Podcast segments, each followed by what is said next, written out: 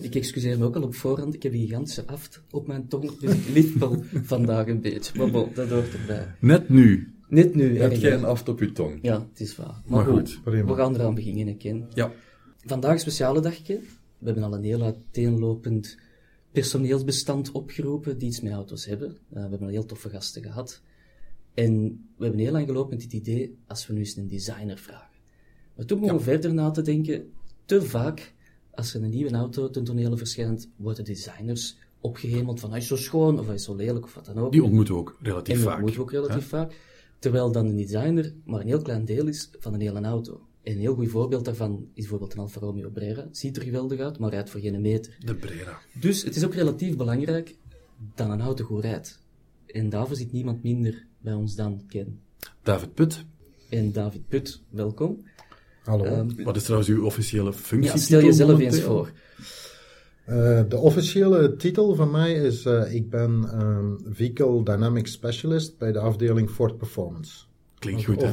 Dat klinkt, al, eh, dat klinkt wel heel stoer, hè? We zitten trouwens ook, hè, even voor de beleving, we zitten ook eh, op Fort Lommel. Ja. In het inner sanctum bijna van de ontwikkeling van alle Fords. Mhm. Sterker nog, we zitten in de ST Meeting Room, hebben we net gemerkt aan de deur. Dus het kan eigenlijk niet mooier met David Put. Klopt. En we willen het hebben over inderdaad wat er allemaal eh, gebeurt bij de ontwikkeling van een wagen. Hoe een wagen leuk gaat sturen, hoe je dat krijgt, hè, hoe dat daar allemaal naartoe gaat. Ja. Ehm, maar voilà, we, u, we laten u eerst even voorstellen. U bent hier, denk ik wel, verantwoordelijk voor hoe een wagen uiteindelijk moet voelen.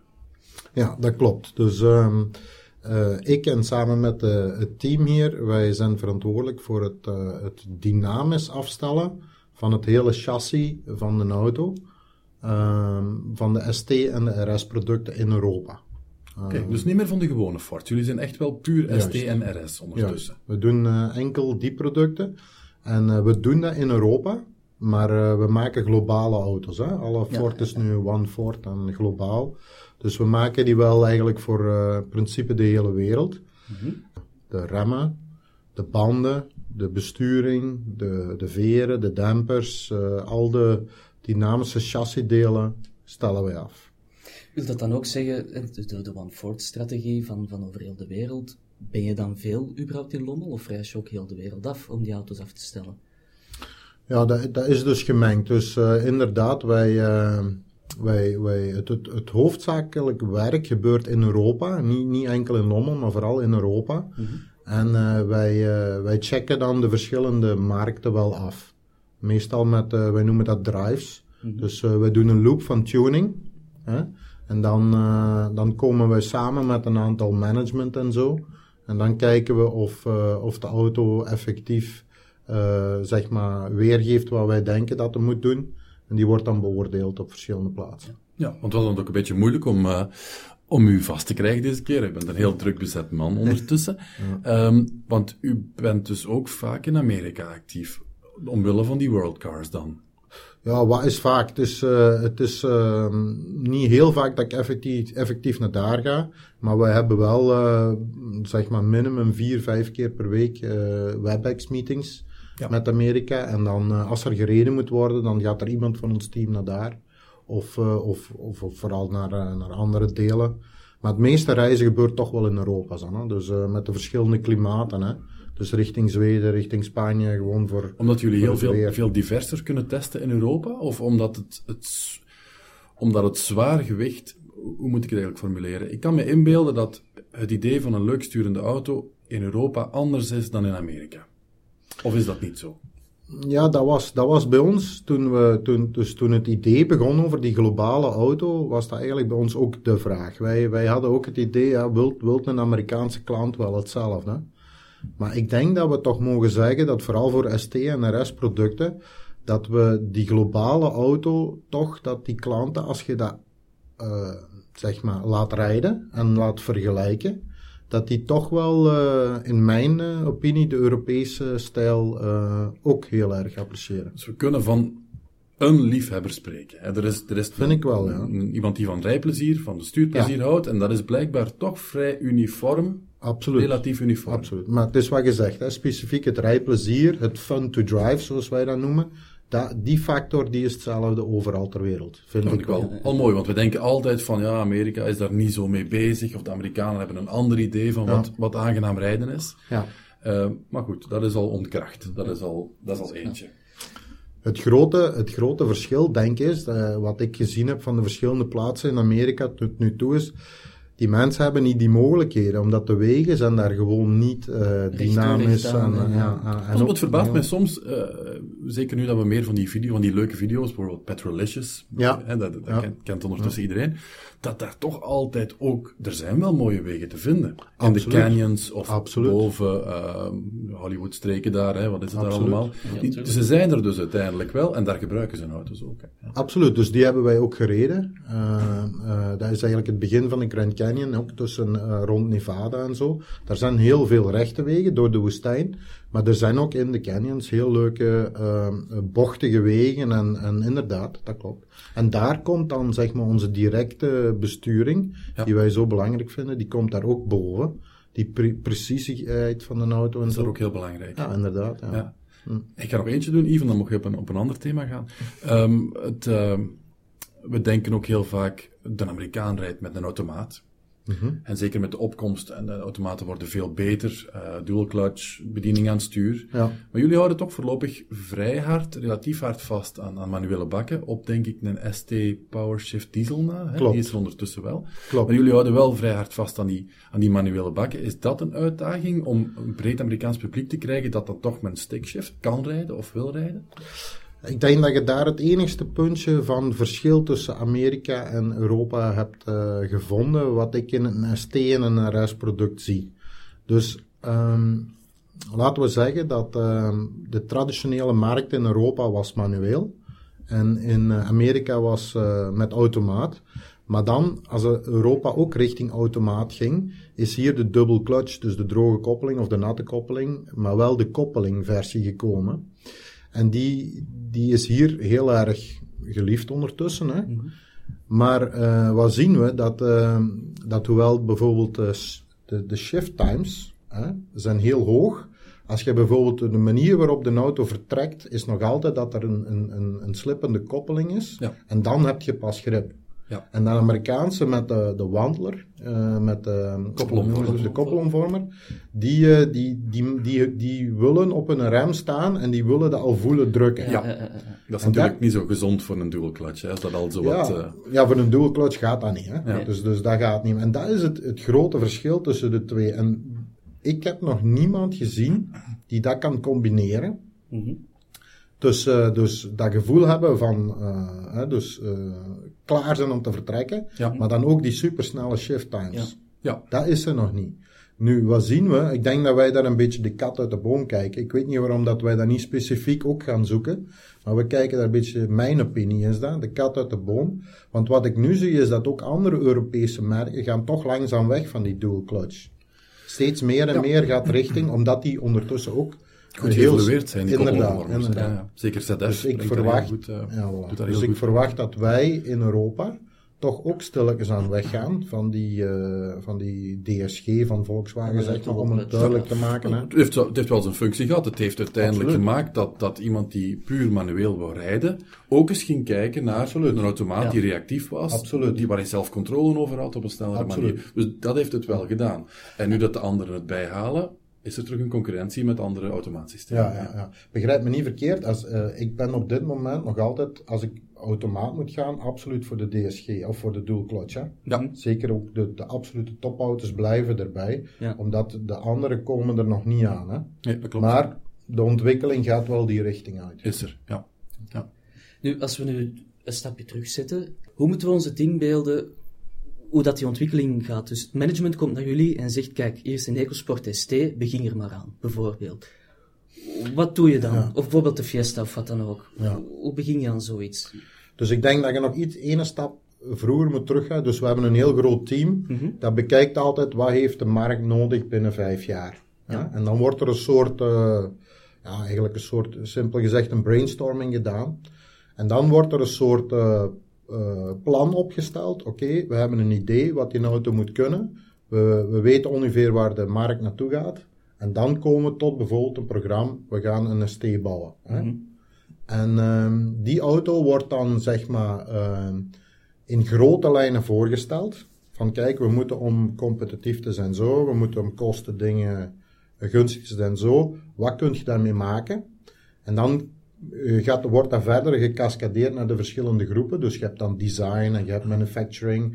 En naar- voor ons komt dan het gedeelte welke ophangingen, welke systemen, welke, wij noemen dat dan goodies, moet je hebben om te zorgen dat die, de, bijvoorbeeld voor ST, wij, eh, wij blijven vechten dat dat zeg maar de Vehicle Dynamics winnaar blijft tussen de, in de, de segment B auto's. ja, hè. ja, ja, ja. En dan beginnen we zeg maar de layout eh, te zeggen, oké, we hebben die ophanging nodig, we hebben die dampers nodig, zo. Zo Ja, gaat want, je hebt nu bijvoorbeeld met de Focus RS, was het vaak gehoorde verhaal dat Ken Blok mee betrokken werd in, in heel dat ding. Ja. En dat hij gezegd heeft, dit moet vierwielaandrijving hebben. Maar ik kan me inbeelden dat het ervoor al beslist Daar was. zijn jullie toch al uiteindelijk. altijd over bezig geweest. Ik herinner me nog de tijden van dat, dat eh, Volvo nog onderdeel van, van de Ford-groep was. Ja, En toen waren jullie ook al met Focus RS'en bezig. ja. En dat er toen al geprobeerd werd van ja, het is te zwaar, het geeft toch niet de reactiviteit die we willen om daar een vierwielaandrijving in te steken. De, de, de goesting was er toch altijd, hè? Ik, ik denk dat ik nu dat wel mag vertellen. Dus, eh, hè, zoals ik Na net al die zei, jaren na al die jaren ja. mag je dat wel vertellen. Dus eh, eerst antwoord op die Ken Block eh, Mhm. dingen. Dus zoals ik net al zei, je hebt altijd meerdere afdelingen. Dat is de marketingafdeling. Ja, ja. Die werkt heel goed. En dan laten we het daarbij houden. Goed? Dan, ehm, wat je zei, we zijn inderdaad al heel lang bezig met 404. Eh, zeker vanaf de RS2. Ja, je hebt, toen waren we hè? samen met Volvo. Het systeem was er gewoon. Maar wij hebben altijd, ehm, zeg maar, geprobeerd en we hebben heel veel dingen gedaan. Die 4x4, die moest voor ons dynamisch iets opbrengen. Mhm. Zolang als die dynamisch niks opbrengt, dan is dat gewoon gewicht, verbruik, eh, Slijtage, complexiteit, ja, slijtage, wat je meesleept. En dan bedoelt je, die moest overstuur mogelijk maken. Voilà. Ja. Voilà. Dus onze, onze concepten, en veel van onze competitors hebben dat ook, dat je, je, hebt geen, je hebt geen achterwielaandrijver waar dat je een voorwiel aan hangt. Dat is easy. Dat is al easy. Dat is heel gemakkelijk om de dynamisch goed te laten rijden. Bij ons is het zo, we hebben een voorwiel aangedreven en daar moet je een add-on hangen. Ja. En het grote nadeel is, dat, dat, dat werkt dynamisch niet. Dat werkt om een kar uit een wei te trekken, maar dat moeten wij niet hebben, ja. En daarmee hebben we toen heel veel gedaan en heel veel geprobeerd bij de RS2. Ja. En niet, niet gelukt. En toen hebben we, in mijn opinie, een heel wijze beslissing gemaakt van oké, dan doen we het gewoon niet. Ja. Ja? Want het brengt dynamisch niks. Ja. Nu, bij de huidige RS hebben wij dat Twinser systeem kunnen tunen. ja. En dat heeft, toen hebben we gezegd, ja, dat is het. Dat jullie dat gevonden hebben, vind ik wel eh, de gouden vondst geweest. Echt, dat, is, dat is de hit geweest van deze RS. Absoluut. Absoluut. Ja. Ja, nee, inderdaad. Ehm, en, en, en hoe kwam het weer? Zat dat dan, werd er al gebruikt op de, op de Range Rover Evoque? Of, of, of vergis ik En me dat is daar? misschien ook een mooi verhaal. Dus eh, dat we hem effectief gevonden hebben, is, ehm, is eigenlijk zo dat wij hebben ook een afdeling die, ehm, die maakt, eh, dat is FAA, dat is in Aken, dat is een grote onderzoek. En die doet globaal onderzoek naar nieuwe systemen. En die, Dat hoort bij Ford. dat hoort bij Ford, ja. Ah, oké. En die krijgen van, van alle mogelijke leveranciers, krijgen die constant de nieuwe ontwikkelingen, de nieuwe ideeën. Ja. En inderdaad, Evoque had dat systeem. En dat systeem hadden wij eh, hier in Lommel in een Taurus ingebouwd als prototype. Niet, niet ik, maar Ja. dus de, de mensen uit Aken. Ja. En eh, omdat ik die ingenieur vrij goed ken, die vroeg aan mij, wilt je dus meer rijden? Dat is een nieuw idee. En, en torque factoring, niet op de remmen, maar effectief de torque die naar achter gaat. Ja. En voor de eerste keer, dat was eigenlijk een, gewoon een Taurus. Ik weet niet of je dat kent, dat is zo'n Ja, schip, hè? Het Amerikaans schip, ja. Ja, inderdaad. En voor de eerste keer dat ik dat maar reed, toen dacht ik, mijn god, dat is, wat we, dat is zo Dat is wat lang we waar we naar Ja. gezocht hebben. Ja. Want ik voelde al dat, dat eh, als hij dat systeem instelde, dat eindelijk had ik eens een beetje push van achter. Ja. En toen heb ik gevraagd, mag ik daar eens niet een, week mee, mee werken met die auto? Een beetje chassis aanpassen, dat dat een beetje beter op elkaar afgestemd was. En dat is eigenlijk voor mij de, de, zeg maar de eye-opener geweest. En toen heb ik dus met management gezegd, hey mensen, je moet dit eens bezien. Ja. Als we dat konden hebben en dat konden in die auto bouwen. Hè, en toen kregen we de toestemming om een, eh, een RS workhorse, zoals wij dat noemen, op te bouwen. En toen hebben we de unit van een eh, Evoque eh, laten passen in onze auto. Ja, Oké. En daarmee getuned en zo hebben we dan eh, Tot het iedereen kunnen systeem. overtuigen. dat is een mooi verhaal. Eigenlijk een, beetje een, ik zal niet zeggen een gelukstreffer, maar dat dat net nu dat systeem beschikbaar werd, bij jullie terecht kwam. Ah, wel.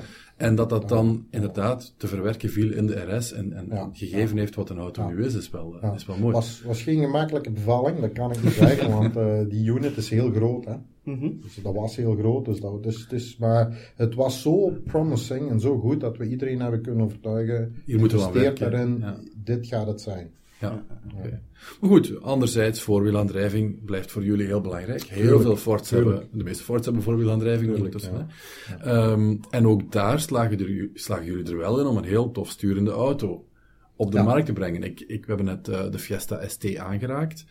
En misschien is het ook wel een mooi moment om de volgende Fiesta ST Ja. hier te vermelden, want Die tegen dat... even mee in de, de podcastlogica gisteren gelanceerd is. Hè? Ook al is het eigenlijk niet gisteren voor ons, maar wel voor de Ja, luisteraars. dus tegen de tijd dat deze podcast inderdaad online komt, Ja. is de wagen gelanceerd. Dus we mogen het er al even over hebben. Ja. Jullie hebben met de vorige Fiesta ST, laat ons eerlijk zijn, een topauto op de weg gezet. Ja.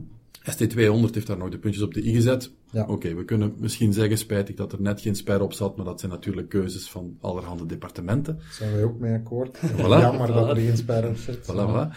Ehm, Vandaar dat misschien bij de volgende een sper optionaal komt. aha, Wie weet, wie weet. Wie weet. De, de volgende die gisteren gelanceerd is trouwens. Dat bedoel ik. Dat maakt het iets moeilijker. Ah, oké, goed. Ja, ik ben nog niet helemaal mee met het verhaal, maar ik zou zeggen, eh, vertel ons misschien kort wat, wat voor u de uitgaande Fiesta ST heeft betekend, want dat is toch een auto die in, in zijn klasse overal consequent enorm goed heeft gescoord. Ja. En hoe jullie dat dan denken te vertalen, of hopen te vertalen, naar de volgende Fiesta Dat is ST. nu de nieuwe. Ja. Ik geef u, ik geef u mijn, mijn Vehicle Dynamics view. Hè. Ja. Dus, eh, dus het zit zo, zoals gezegd, de, de huidige Fiesta ST eh, op gebied van, van Vehicle Dynamics was en is die auto, want nu komt die dikwijls nog uit tegen testen van nieuwe competitoren en toch, dynamisch wint die. Er zijn een aantal dingen die verouderd zijn, hè, zoals je weet, maar dynamisch wint die auto. En voor ons ook, elk nieuw product wat wij doen, vergelijken wij constant met nieuwe eh, competitoren, maar de Fiesta ST blijft ertussen zitten, Ja. omdat die net zo is. Ja. Nu, ehm, toen we aan de nieuwe Fiesta begonnen, eh, wij krijgen altijd een nieuwe body van mainstream. Hè? Dus niet zo dat wij onze auto mogen ontwikkelen, wij krijgen een body. We hebben dan gekozen voor een hele speciale motor. Hè? Die gaat erin. En toen was het, oké, dit zijn nu de randbedingingen. Maak hem nu beter dan de vorige. Ja. Ja. Dus je krijgt je bouwstenen, Je krijgt... je weet wat de vorige kon, en de nieuwe moet het met die nieuwe bouwstenen effectief nog iets beter gaan doen. Hebben, hebben jullie die motor aangeraakt gekregen of zelf gekozen? Nee, wij doen dynamics, dus wij hebben bij dat gedeelte weinig te maken. Dus dacht je zelf niet, toen het naar jullie kwam in, in, in een driecilinder, dacht je dan niet, shit, moeten we het hiermee doen? Of, of zie ik het dan te nauw? Ja, en bij deze is het er ook uit. Het wordt dus inderdaad een driecilinder, of het is ondertussen bekend. gisteren. Het is een driecilinder, inderdaad. Dat is weer een nieuwe stap voor jullie ook. Ja. Dus ehm, ja en nee. Ik weet niet of je ooit de Fox gereden hebt. Dus eh, de Fox is de Fiesta 1000. Wij noemen dat de Fox motor. Ah ja, de Fox, ja, ja. Oké, ja. Dus Ja. ja, ja en nee. Ehm, wat ik heel mooi vind aan een driecilinder is je hebt het, het, eh, het, het, de onharmonische geluiden en dat is precies of je een zescilinder hebt. ja. Het karakter. Het, het Ik zeg ook karakter, heel vaak een halve Porsche voilà, voilà. Dus dat gedeelte is mooi. Mhm. Wat is dan de moeilijkheid? Dat is natuurlijk de auto eh crisp houden, want je hebt maar drie cilinders. Ja. En eh, heel veel vibraties. Ja. Er zijn heel veel vibraties. Nu, Omdat het inherent, een 3 is een oneven getal, is een ongebalanceerd concept. on- inderdaad, eigenlijk, zo simpel is het. Ja. Nu, dat brengt wel karakter in de auto. Terwijl Mhm. vroeger bij de viercilinders moesten we heel veel tweaks doen om die auto goed te laten klinken, goed te laten... Dat zijn heel veel artificiële zaken. Nu heb jij iets speciaals van in het begin. Mhm. Maar de motor hebben wij, zoals gezegd, weinig mee te maken. We zijn een klein team. Wij mogen daar mee over discussiëren, maar dat is, wij krijgen dat gegeven. Ja. Dus hier heb je een motor die zal meer torque hebben. Die zal, eh, die zal, die zal eh, zeg maar meer topspeed hebben. Mhm. Eh, wij gaan een, een, de auto is iets groter geworden. alles samen beginnen wij voor Dynamics met een iets minder goede setup als Ja. met de vorige. Ja. Maar de opdracht is dus, maak hem beter. Toen hebben wij misschien wel, wel goh, ik denk dat dat minstens tien keren is grote meetings en drives gehad. Van ja, wat gedeelte wilt je beter hebben? En uiteindelijk aan de oude Fiesta, eh, volgens ons, eh, Die benadert de perfectie. Ik hoor het hier komen.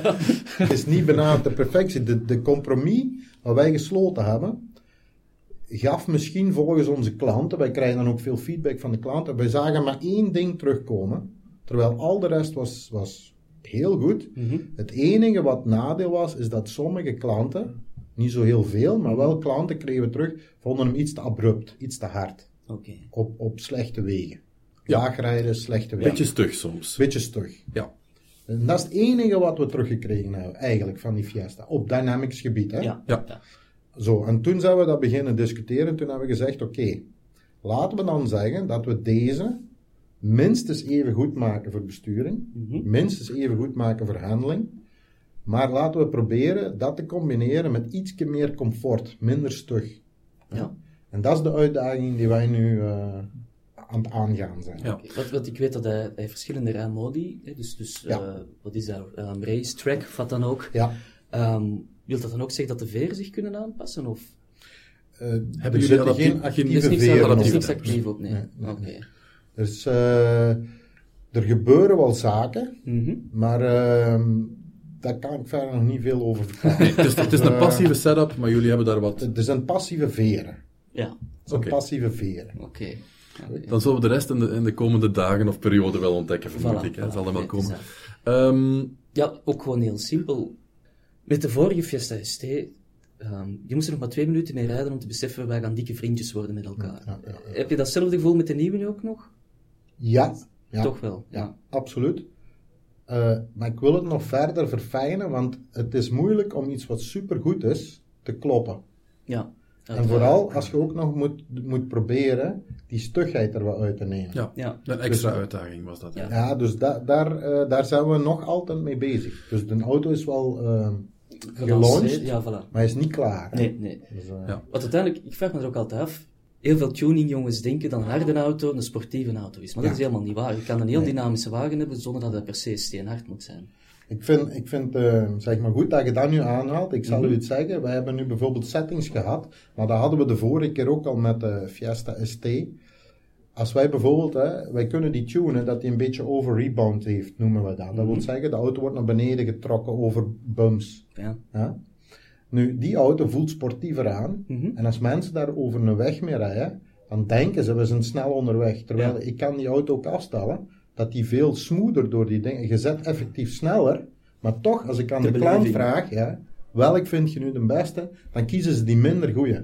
Oké, dus het gevoel kan verschillen van de chrono, Absoluut, absoluut. bijvoorbeeld. Absoluut. En Want dat, is de dat is de battle die wij constant hebben. Ja, Dus ik kan iets maken en dan time ik en dan, dan op, op hè, onze, onze sign-off intern hier bij Dynamics, dat is onze English B-Road style road. Hè?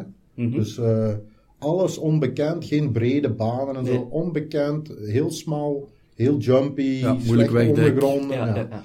Die sectie moet je zo snel mogelijk kunnen doen met high confidence. Mhm. Nu, dat is juist het probleem. We maken een auto die beter is, we stoppen die, die is beter. We laten dan mensen rijden die... Dan vragen we welk, welk ja, zeggen ze dan, die is sportiever. De hardste. De hardste is sportiever. Ja. En is het dan daar dat, dat marketing soms kan zeggen van dit is ook belangrijk, hoe die gewoon voelt, afha- onafhankelijk van de tijd? Of zijn jullie Nee, daar toch de doorslaggevende Dat doen wij factor? zelf. Jullie zeggen van dit, dit is belangrijk, Ja, ja, dit is belangrijk. ja. Ja. Marketing is vooral bezig met, eh, met zeg maar, ehm, eh, ja, De raceknop en de de- knoppen, ja. de algemeen. Wij gaan Ja. veel dieper. Eh, Heel interessant ook van, van die heel subtiele verschillen. Ik herinner mij, eh, voor mij was het memorabel, voor u waarschijnlijk niet, maar ik, ik heb ooit met u een rondje bij de lancering van de tweede generatie Focus RS, hadden we rondjes op zolder met Ah, u ja, als bestuurder. En heel interessant, ik was helemaal op het einde van de dag en toen zei je, ik heb hier eindelijk de auto te pakken zoals die exact moet zijn. Ja. Omdat er natuurlijk ook zoveel factoren zijn. Kijk, bandenslijtage zat er natuurlijk heel veel tussen toen op zolder. Maar toch, als, ik denk als je zo fel met een product bezig bent, voelen zelfs identieke auto's soms een beetje anders. Absoluut. Hè? En, en dan, dan maakt het toch nog extra moeilijk. Want dan, Ja. deze is super en deze is gewoon, ja, die is goed.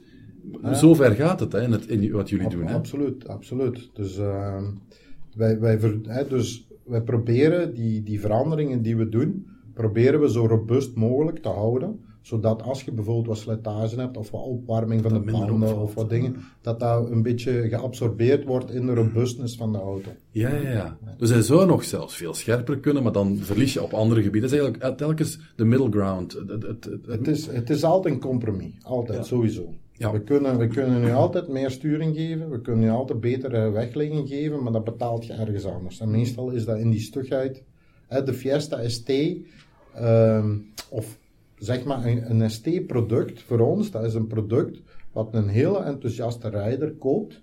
Maar hij moet ook s'avonds eh na een werkdag naar huis kunnen rijden. Ja. Zonder eh, doorheen geschud te Of de Ja, kindjes voilà. moeten mee kunnen Inderdaad. Op, de achter, op de achterbank. Ja. Nu, Ja. de Fiesta voor ons, dat is zo... Kantje boord. Ja, omdat wij zien de klanten van Fiesta, die hebben geen kindjes, die gebruiken die achterbank bijna nooit. Dus daar gaan we dan iets verder in als bijvoorbeeld in de Focus. Ja, Focus is ook wel zachter afgeveegd. Ja, de Focus is die, die is, die is nog, is nog compromis, want hè, dus ik zou die ook graag scherper zetten. Ja, maar ja, Ja, bon. Maar dat is een. C-segment auto die als Voilà. een gezinswagen gebruikt Dat moet- wordt. voilà, Hè, voilà, dat, hoort erbij. Trouwens, ik ben niet, niet helemaal mee, want ik heb de embargo-informatie op dit moment nog niet gelezen. Maar is het, eh, er is geen driedeurs meer van de Fiesta ST, of wel? Jawel. Ah, toch wel? Oké. Beide. 3 en 5. Drie. En eindelijk de 5 dus. Eindelijk ja. Nou, die komt trouwens nu ook nog op het laatste. Eh, Ja, van de komt- huidige komt heel Fiesta kort ook nog Heel ja. kort nog even. Omdat Ah, er- komt er omdat nog er vijf deurs van de Dus wie- huidige model. een Wie dit nog even- overproductie Ah, waarschijnlijk. ja, ja. Amerika had die al, hè? Ja, voilà. Ja, ja, klopt. had Maar dat was een ander, hè? op het gebied van bumpers en zo. Ja, dus nu komt echt klopt. het Europees model, vijfdeur, die komt nog heel even. Wordt nog een collectors item. Ja, ja, Vijf tuurlijk, deur, hè, de laatste hè, van de vorige. Ik heb al, de- ik heb al drie keer vorige bijna de. Fiesta ST gekocht, maar ik mis een achterdeur voor de kleine man. Dus Kijk, Ja, Ja. wie weet is Kijk, nu uw, uw dat kans. kan, hè. Dat kans op, is hè. mooi. Ja. Ik zou heel kort, als ik mag, nog veel langer willen teruggaan. Ehm, in een gesprek met iemand van Ford, ik weet niet meer exact wie, herinner ik mij. Sinds wanneer leggen jullie die focus eigenlijk zo hard op een goede rijdynamiek? En iemand zei me dat is van bij de eerste Mondeo. klopt. Dat is eigenlijk, ik denk dat dat wel eh, de, de, het resultaat is van één persoon in mijn ogen, en dat is Richard Perry Jones. Mhm. Dat Ja. is degene die was toen eh, eh, manager van Mondeo. En eh, die man is dan ook opgegroeid tot eh, de vice-president wereldwijd van eh, PD. En, Voor ons, die naam passeert wel eens in, in persberichten en vroeger toch tenminste. hè. Vroeger, ja, is Voilà, nu ja. ja. pensioen. En dus die, ehm, die, heeft daar, die heeft Ford als dynamische automerk op, op de kaart gezet. Als een soort van USP of een, een selling proposition. Hè? Zo van, dit, dit bieden wij als Ford een beetje als, extra. als branding. Dus Ja, ja. hè, Volvo veiligheid, Ford ja, to drive. En, Ja. toen, en toen was Lommel nog eens eens zo belangrijk dan bij wijze van spreken, want jullie Ja. deden hier toch al veel in die tijd ook. En de Mondeo's was ook absoluut, allemaal hier. Hè? absoluut, ja. Ja, ja Eh, inderdaad. Voilà, Yves, ehm, heb je nog een afsluitend iets? Ik heb nog één dingetje misschien. ehm, Dat bij- is tof dat je toch vraagt aan mij dat ik nog iets heb. Ja, maar als ik naar u kijk en ik zie uw gezicht, dan weet ik dat er nog iets moet komen. Ik, bij het binnenwandelen waren we bezig, of jullie hebben blijkbaar hè, vroeger nogal eens gebabbeld, hè, ehm, over het feit dat het allemaal misgelopen is toen de auto's voorwiel aangedreven werden. Ah wel, David, aan u. Want die uitspraak komt blijkbaar van u. Die discussie die we toen hadden, dat gaat over het, eh, het over- en onderstuur gebeuren. Klopt. Dus ehm, Goed ik vind het heel eh, jammer, ja, dat, dat weet ik heel goed, omdat ik kan daar mensen blijkbaar niet van overtuigen, terwijl ik dat, als je dat ziet, en ik kan dat ook aantonen, ehm, het, het, het hele achterwiel aangedreven met de oude auto's heeft het overstuur een heel negatief imago gegeven. Mhm. Omdat inderdaad die snappy overstuur, uncontrolled, very low level grip, Ja. dat maakt de auto gevaarlijk. Daar ben ik 100% mee akkoord. De voorwiel aangedreven is gekomen. Toen hebben ze gezien dat, dat je volledig op je gas kunt gaan en veel sneller kunt rijden, veel veiliger. Daarvoor heeft het onderstuur zijn veilige naam gekregen. Maar ondertussen zijn we veel verder. We kunnen veel hogere grippen doen. We, kunnen, we gaan veel meer eh, tunen erop.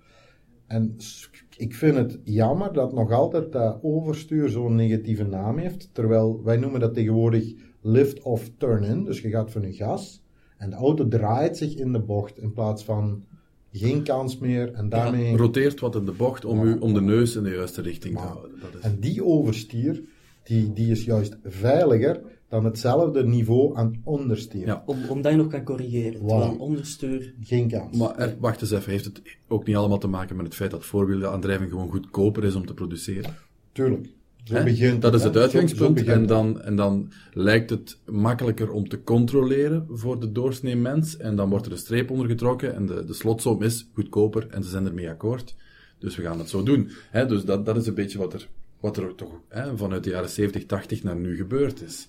Dat die omschakeling is naar, naar voorwielaandrijving gegaan. Hè? Om kosten, om de eenvoudigheid van De- minder complex, Ja, meer, absoluut. meer ruimte op de achterbank, al die Absoluut, toestanden. absoluut, dat is allemaal waar. Maar dan om de enthousiaste rijder toch in een voorwiel aangedreven iets te geven, Ja. hè, is er nu die ont- ontwikkeling die, die wij bij Ford heel erg pushen. En, en ik ben daar wel, eh, zeg maar, sommigen zeggen dan ja, maar die auto heeft zelfs met voorwiel aangedreven overstuur. Ja, Ja. dat probeer ik uit ja. te leggen. Maar dat is de veilige overstuur. Dat is niet de overstuur van de oude zeg maar, BMW 3 die oncontroleerbaar tegen 30 per uur Ja. de bocht uitkwam. Ja. Dat is niet, dat is volledig Of van de Porsche van de, de oude Of 911 bijvoorbeeld met die Of motor neem in zelfs, wat neem zelfs was. gewoon bij de voorwielaandrijvers de, de oude 205 GTI. Ja, bijvoorbeeld. Dat was ook een, een Dat was een- gevaarlijk ding. Omdat het te snappy was. We hebben het nu over lift-off. Hè? Even om te kaderen voor de luisteraar. Dat is hè, in de bocht, vol, vol de bocht ingaan, van het gas gaan en de achterkant komt om. Daar het- rond, ja. Weet je? Ja. Maar hè, dus het gaat u nu om het feit dat dat ook leuk kan zijn, dat het u meer instuurgedrag geeft. Hè, Op een scherper, manier. Op een veilige manier. veilige manier. En dat de technologie zo ver is dat het ook kan voor iedereen. Absoluut, En want zelfs iemand, je moet daar geen piloot voor zijn. De Ja, auto nee. doet dat.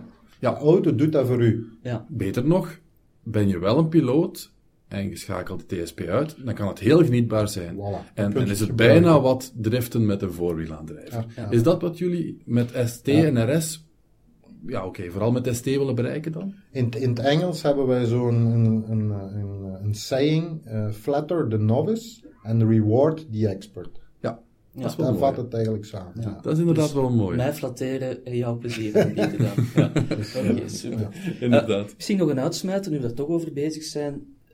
Heb je het gevoel dat auto's veiliger zijn geworden omdat mensen slechtere chauffeurs zijn geworden? Of zijn we slechtere chauffeurs geworden omdat auto's veiliger zijn geworden?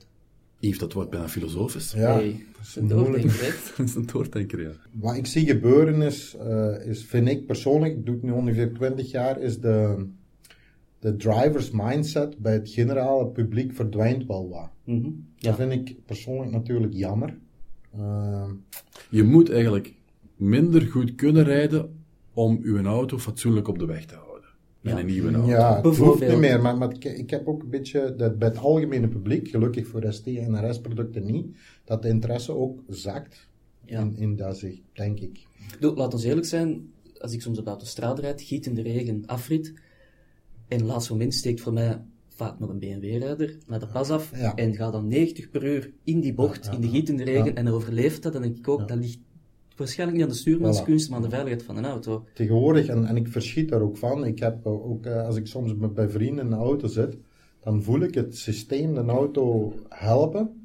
En die Zij mensen hebben niet eens het idee dat dat aan het gebeuren is. Je hebt effectief vrienden die willen rijden als jij er langs zit. Ah, Ik zou het, eh, ik zou dit, want Dus- eh, ook mooi, in het weekend rij je nooit. Of bijna dus te nooit. zeggen, ik, ik woon vlak bij mijn werk, ik, ik zit genoeg in de auto, inderdaad. Ik, eh, ik doe buiten het werk, eh, probeer ik daar eh, niet te veel te doen. Yves zei zelfs dat in het weekend altijd uw vrouw rijdt. Ik heb Maar horen zeggen dat, je dat je vrouw laat rijden.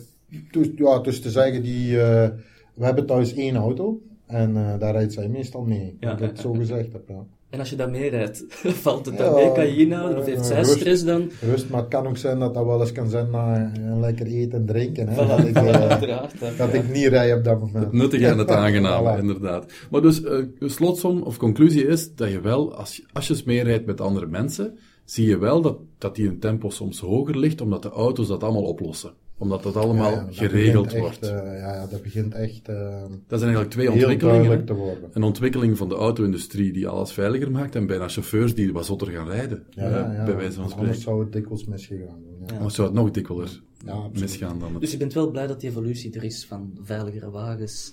Ja, ja, ja, absoluut. Ja, Eigenlijk de Ford Skills, hoe heet het programma weer? De Skills for Life. Ehm, voor de jongeren, de, De driver driving. training. want daar zetten jullie heel hard op in. Ja, ja. Om, om eh, auto's, te maken auto's van, kunnen heel veel, maar kom het hier eens proberen in Lommel of ja. eender waar het georganiseerd wordt. uitzetten. Mhm. En En kijk, dat, ja, dat vind ik heel goed als ze dat doen. Dat zou, voor mij zou dat in een standaard eh Rijopleiding, moeten, eh, ja, rijopleiding moeten zitten. Ja. maar dan kom je natuurlijk weer, ze hebben daar de plek niet voor, de omgeving niet voor. Geld. Maar financieel, maar, goed, ja. eh, ik denk, Yves en ik hebben alle twee kleine kindjes. Als ze op het moment komen dat ze moeten leren rijden, gaan die dus wel meteen ergens een fatsoenlijke cursus volgen op circuit of god weet Ja, waar. bij Dan David. bellen we David. dat is een mooie. Bij David, deze ja. afgesproken. Da- David we komt eens goed. bekijken. Nee, super. Ja, ik wil jou enkel nog bedanken om, om ons jarenlang geweldige ST en RS-gerief te geven. Blijven doen, Ja, alsjeblieft. Zeker en vast. En leuk. ik kijk enorm hard uit naar de nieuwe, met driecilinder. Ik heb zelf ook driecilinder, dus ik ben er al aan gewoon. Oké. Eh, de mijne is iets luier wel, hoop ik, Ja. neem ik aan. Dus ik Ja. kijk er enorm hard naar uit. Ja. Bedankt voor de En ik kijk weer uit naar het rondje op zolder, dus daar, eh, daar gaan we voor. We zullen zien. Daarvoor Voilà. bedankt. Dankjewel. Ja, ja.